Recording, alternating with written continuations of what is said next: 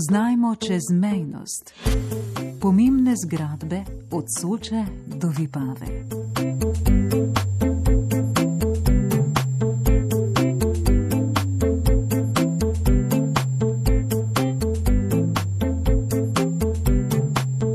Dom upokojencev. Osnovna šola Frana Erjavca in vzgojni zavod Kozara. 13. blok.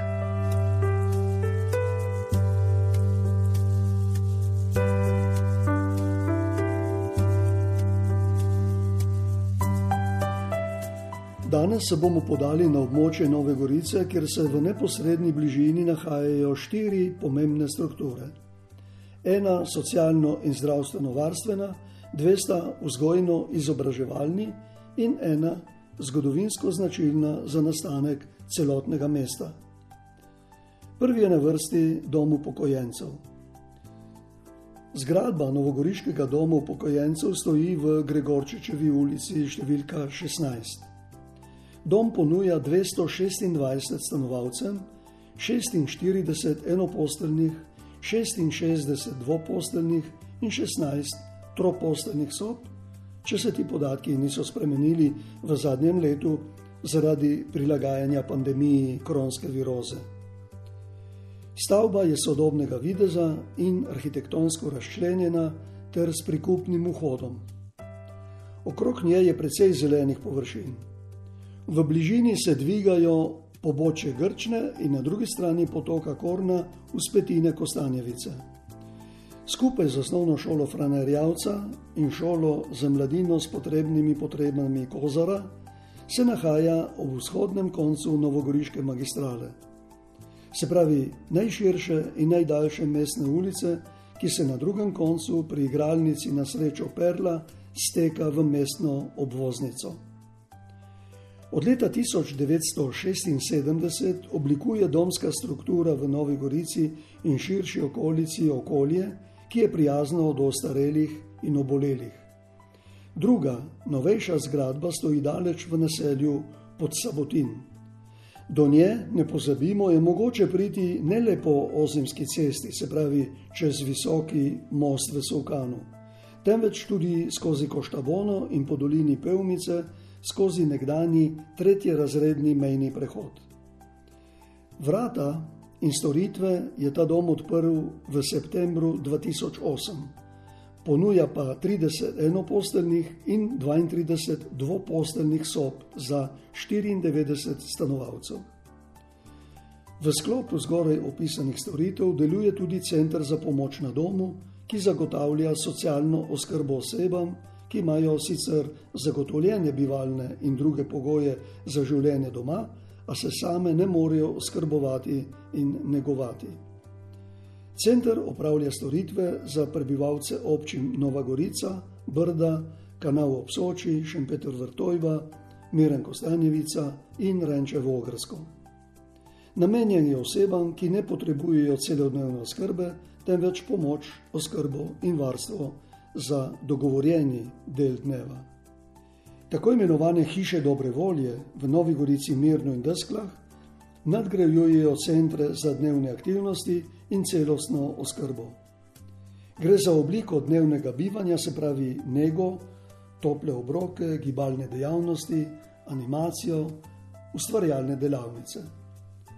Uporabniki so celostno preskrbljeni in se vsakodnevno vračajo na svoj dom. Hiše so namenjene samostojnim osebam in tistim, ki potrebujejo pomoči pri negi in varstvu. Čas uporabe je prilagodljiv posameznikovim potrebam. Hiše dobre volje so si zadale pomemben cilj. Poleg vse stranske oskrbe uporabnikov, nuditi oporo svojcem, morda zgolj zaupnim pogovorom, usmerjanjem v obliki informiranja o možnostih ali pa s prostočasovno delavnico oziroma izobraževanjem. Pod določenimi pogoji in omejitvami so opisane storitve, tudi v rezidenčnem domu, dosegljive tudi za uporabnike z italijanske strani meje. Osnovna šola Frana Erjavca in vzgojni zavod Kozara.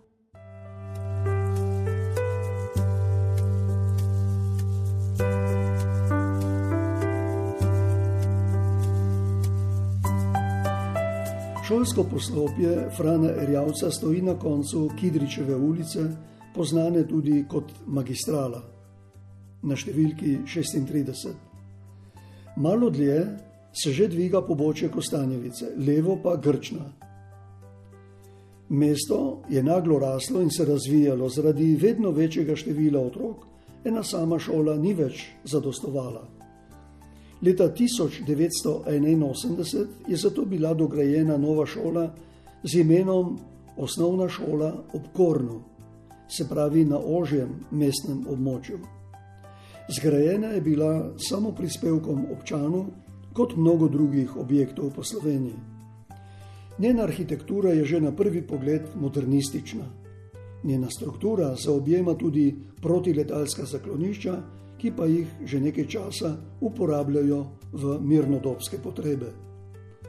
Že prvo leto je ustanova delovala kot popolna osemletna šola, ker je celotna izmena učencev in učiteljev prišla iz osnovne šole Milojka Štrukel. O slednji smo že govorili v eni izmed prejšnjih oddaj. Leta 1982 je dobila novo ime in sicer osnovna šola 9. korpusa po veliki partizanski enoti, ki je delovala na primorskem in gorenskem. Ob uveljavitvi nove zakonodaje je ustanovitelj skupščina občine Nova Gorica sprejel sklep o spremembi imena šole. Poimenovali so jo po pisatelju Franu Erjavcu, profesorju biologije, ki je živel in poučeval v Gorici kjer je tudi pokopan na glavnem pokopališču, se pravi na italijanskem državnem ozemlju. Podatek morda pomeni odkritje za poslušalce, ki živijo globlje v Sloveniji. Vsi pa so nekoč obiskovali osnovno šolo in slišali o tem pisatelju.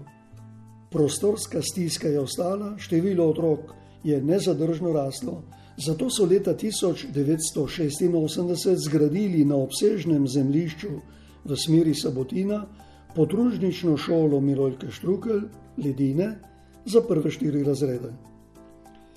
Nasproti devetletke Frana Erjavca stoji osnovna šola Kozara, ki upravlja izobraževalni program za obvezne osnovne šole, a je prilagojen za otroke s posebnimi potrebami. Njena predhodnica je začela delovati leta 1961 v samem mestu, kasneje pa v Sovkanu v Lenasjevi vili nasproti benzinske črpalke.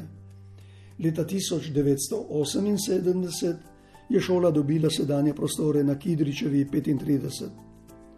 Preimenovala se je v osnovno šolo Kozara v spomin na darilo prebivalcev Bosne in Hercegovine v času skupne države. Na šoli izvajajo tri programe prilagojeni izobraževalni program z nižjim izobrazbenim standardom, posebni program vzgoje in izobraževanja, program mobilne specialno-pedagoške službe. Za težko umsko in telesno prizadete otroke ter odrasle z možgansko poškodbo delujejo v mestu ali bližnji okolici druge ustanove in sicer v Sovkanu, sami Novi Gorici, in v Stari Gori nad Liskurjem. 13. blok.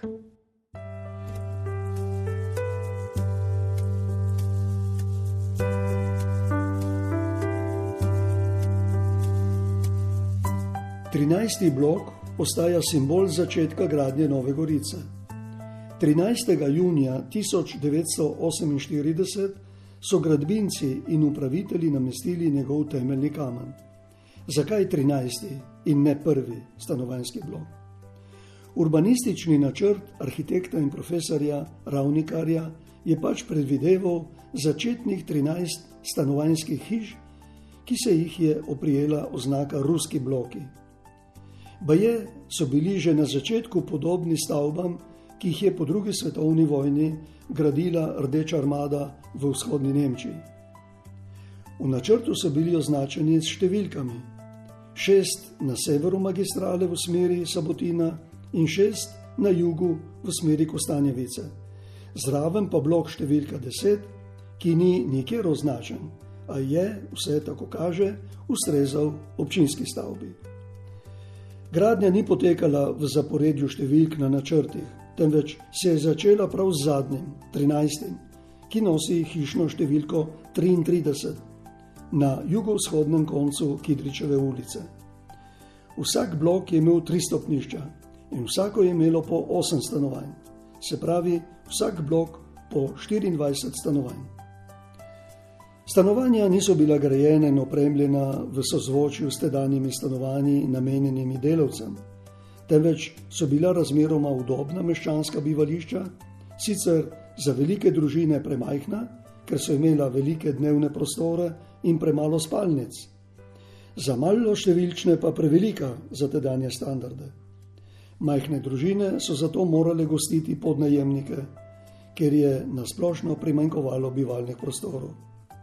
Ruski bloki so bili dograjeni v letih 1949-1951.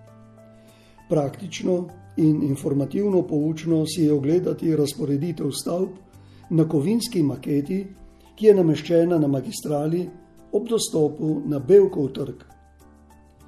Zunanje ureditev okrog njih so začeli uresničevati leto dni kasneje, fasade pa v letih 1945-1955. Resnična kakovost bivanja v njih prihaja do izraza šele zadnja leta.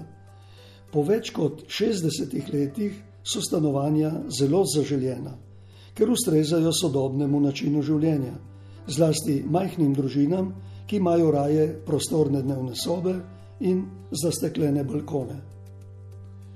Prva desetletja je vsak blok imel po 100 stanovalcev, vse stavbe pa skoraj 1000. Vsak blok je imel za en šolski razred otrok.